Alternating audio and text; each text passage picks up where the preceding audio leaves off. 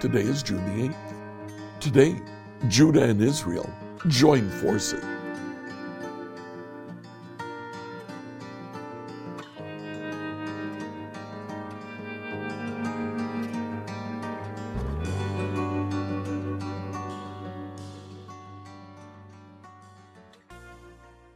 As we read through the Bible in the year, I'd like you to read 1 Kings chapters 20 to 22 today. Here uh, we see a, a, nation, a large nation to the north. The king of Aram sends his general, uh, well, he, he comes himself. Ben Hadad comes to attack Samaria. Uh, Ahab has victory over Ben Hadad. Then um, Ahab, uh, uh, Ben Hadad attacks a second time. This time, Ben Hadad is actually injured in the fight.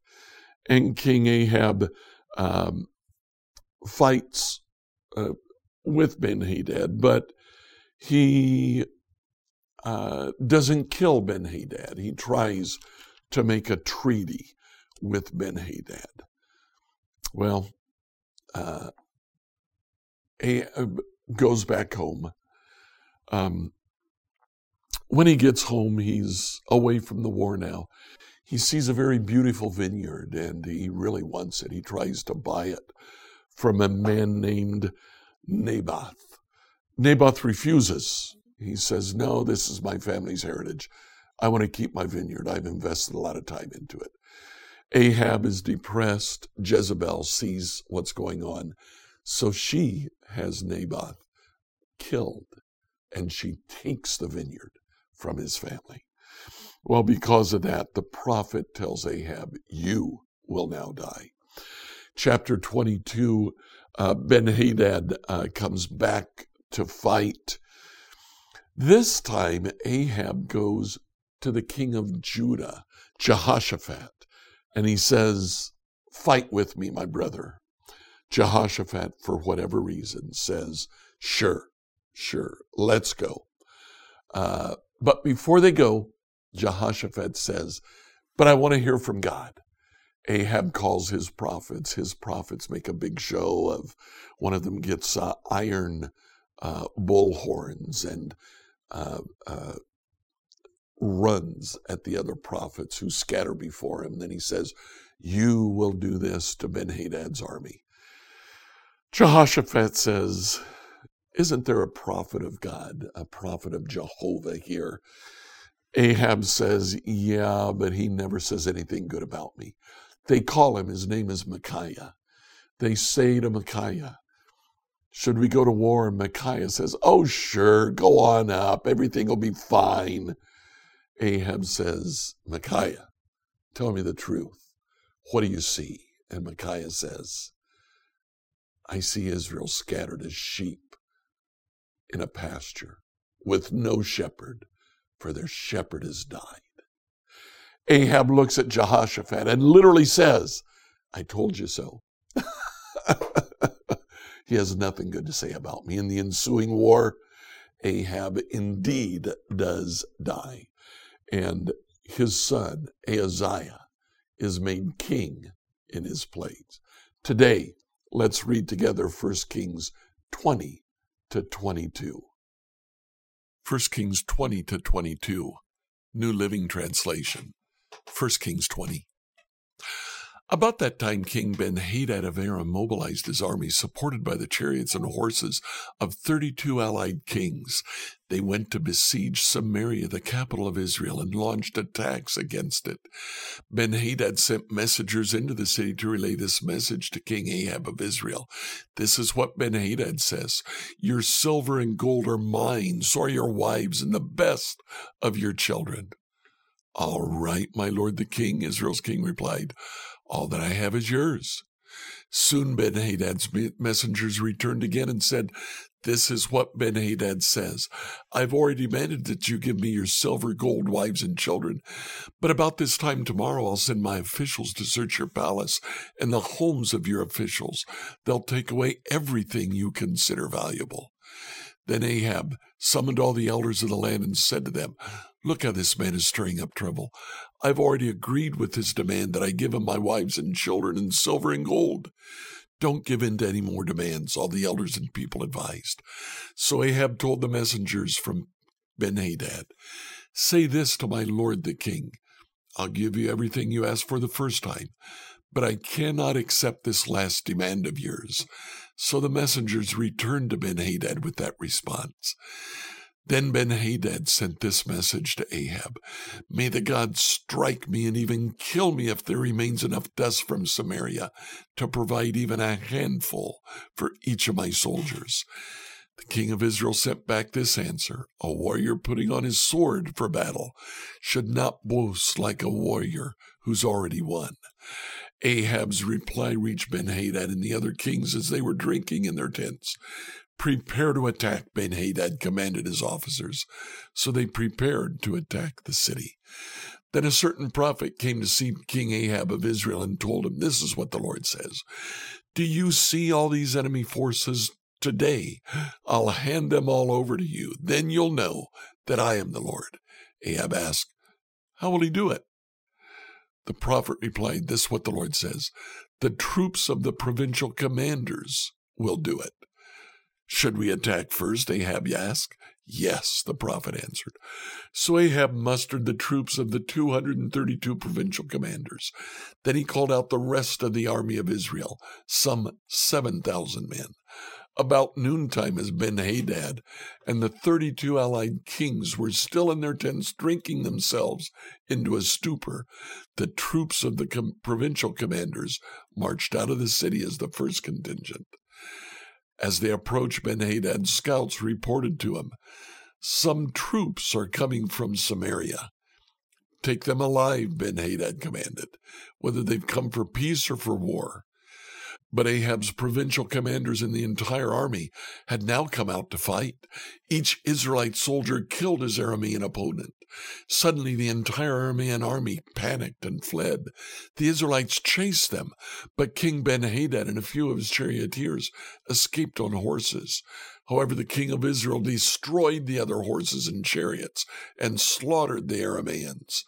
Afterward, the prophet said to King Ahab, Get ready for another attack. Begin making plans now, for the king of Aram will come back next spring. After their defeat, Ben Hadad's officers said to him, The Israelite gods are gods of the hills, that's why they won. But we can defeat them easily on the plains. Only this time replace the kings with field commanders. Recruit another army like the one you lost. Give us the same number of horses, chariots, and men. We'll fight against them on the plains. There's no doubt that we'll beat them. So King Benhadad did as they suggested. The following spring, he called up the Aramean army and marched out against Israel, this time at Aphek. Israel then mustered its army, set up supply lines, and marched out for battle. But the Israelite army looked like two little flocks of goats in comparison to the vast Aramean forces that filled the countryside. But the man of God went to the king of Israel and said, This is what the Lord says. The Arameans have said the Lord is a God of the hills, not of the plains, so I'll defeat this vast army for you. Then you will know that I am the Lord. The two armies camped opposite each other for seven days. On the seventh day, the battle began. The Israelites killed a hundred thousand Aramean foot soldiers in one day. The rest fled into the town of Aphek, but the wall fell on them and killed another twenty-seven thousand. Ben-Hadad fled into the town and hid in a secret room. Ben-Hadad's officers said to him, Sir, we've heard that the kings of Israel are merciful, so let's humble ourselves by wearing burlap around our waist and putting ropes on our heads. Let's surrender to the king of Israel. Perhaps he'll let you live. So they put on burlap and ropes and went to the king of Israel and begged. Your servant Ben-Hadad says, Please let me live. The king of Israel responded, Is he still alive? He is my brother. The men took this as a good sign and quickly picked up on his words. Yes, they said, your brother, Ben Hadad. Go and get him, the king of Israel told them. When Ben Hadad arrived, Ahab invited him up into his chariot. Ben Hadad told him, I'll give you back the towns my father took from your father. You may establish places of trade in Damascus, as my father did in Samaria. Then Ahab said, I'll release you under these conditions. They made a new treaty, and Ben Hadad was set free. Meanwhile, the Lord instructed one of the group of prophets to say to another man, Hit me.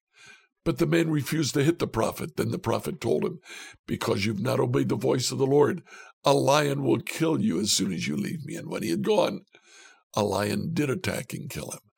Then the prophet turned to another man and said, Hit me. So he struck the prophet and wounded him. The prophet placed a bandage over his eyes to disguise himself, and then waited beside the road for the king.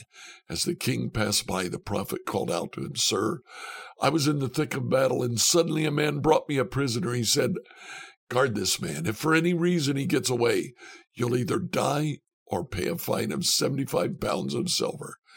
While I was busy doing something else, the prisoner disappeared. It's your own fault, the king replied. You've brought the judgment on yourself. Then the prophet quickly pulled the bandage from his eyes, and the king of Israel recognized him as one of the prophets. The prophet said to him, This is what the Lord says Because you have spared the man I said must be destroyed, now you must die in his place, and your people will die instead of his people. So the king of Israel went home to Samaria angry and sullen. 1 Kings 21. Now there was a man named Naboth from Jezreel who owned a vineyard in Jezreel beside the palace of King Ahab of Samaria. One day Abraham said to Naboth, Since your vineyard is so convenient to my palace, I'd like to buy it and use it as a vegetable garden. I'll give you a better vineyard in exchange, or if you prefer, I'll pay you for it. But Naboth replied, The Lord forbid that I should give you the inheritance that was passed down by my ancestors. So Ahab went home angry and sullen because of Naboth's answer. The king went to bed with his face to the wall and refused to eat. What's the matter? His wife Jezebel asked him. What's made you so upset that you're not eating? I asked Naboth to sell me his vineyard or trade it, but he refused, Ahab told her. Are you the king of Israel or not? Jezebel demanded. Get up and eat something. Don't worry about it. I'll get you Naboth's vineyard. So she wrote letters in Ahab's name, sealed them with the seal, sent them to the elders and the other leaders of the town where Naboth lived. In her letters, she commanded, Call the citizens together for a time of fasting and give Naboth a place of honor. Then set two scoundrels across from him who will accuse him of cursing God and the king. Then take him out and stone him to death. So the elders and the other town leaders followed the instructions Jezebel had written in the letters. They called for a fast and put Naboth at a prominent place before the people. Then the two scoundrels came and sat down across from him. Then they accused Naboth before all the people, saying he cursed God and the king. So he was dragged outside the town and stoned to death. The town leaders then sent word to Jezebel Naboth has been stoned to death. When Jezebel heard the news, she said to Ahab, You know the vineyard Naboth wouldn't sell to you? Well, you can have it now. He's dead. So Ahab immediately, immediately went down to the vineyard of Naboth to claim it. But the Lord said to Elijah, Go down and meet King Ahab of Israel, who rules in Samaria. He'll be at Naboth's vineyard in Jezreel, claiming it for himself. Give him this message. This is what the Lord says. Wasn't it enough that you killed Naboth? Must you rob him too? Because you've done this, the dogs will lick your blood at the very place where they licked the blood of Naboth. So, my enemy, you've found me, Ahab claimed to Elijah. Yes, Elijah answered. I've come because you've sold yourself to what is evil in the Lord's sight. So now the Lord says, I'll bring disaster on you and consume you. I'll destroy every one of your male descendants, slave and free alike, anywhere in Israel. I'm going to destroy your family as I did the family of Jeroboam, son of Nebat, and the family of Baasha, son of Ahijah. For you've made me very angry and have led Israel into sin. Regarding Jezebel, the Lord says, Dogs will eat Jezebel's body at the plot of land in Jezreel. The members of Ahab's family who die in the city will be eaten by dogs. Those who die in the field will be eaten by vultures. No one else so completely sold himself to what was evil in the Lord's sight as Ahab did under the influence of his wife, Jezebel. His worst outrage was worshiping idols just as the Amorites had done, the people whom the Lord had driven out from the land ahead of the Israelites. But when Ahab heard this message, he tore his clothing, dressed in burlap, and fasted. He even slept in burlap and went about in deep mourning. Then another message from the Lord came to Elijah. Do you see how Ahab has humbled himself before me? Because he has done this, I will not do what I promised during his lifetime. It'll happen to his sons. I will destroy his dynasty. 1 Kings 22. For three years there was no war between Aram and Israel.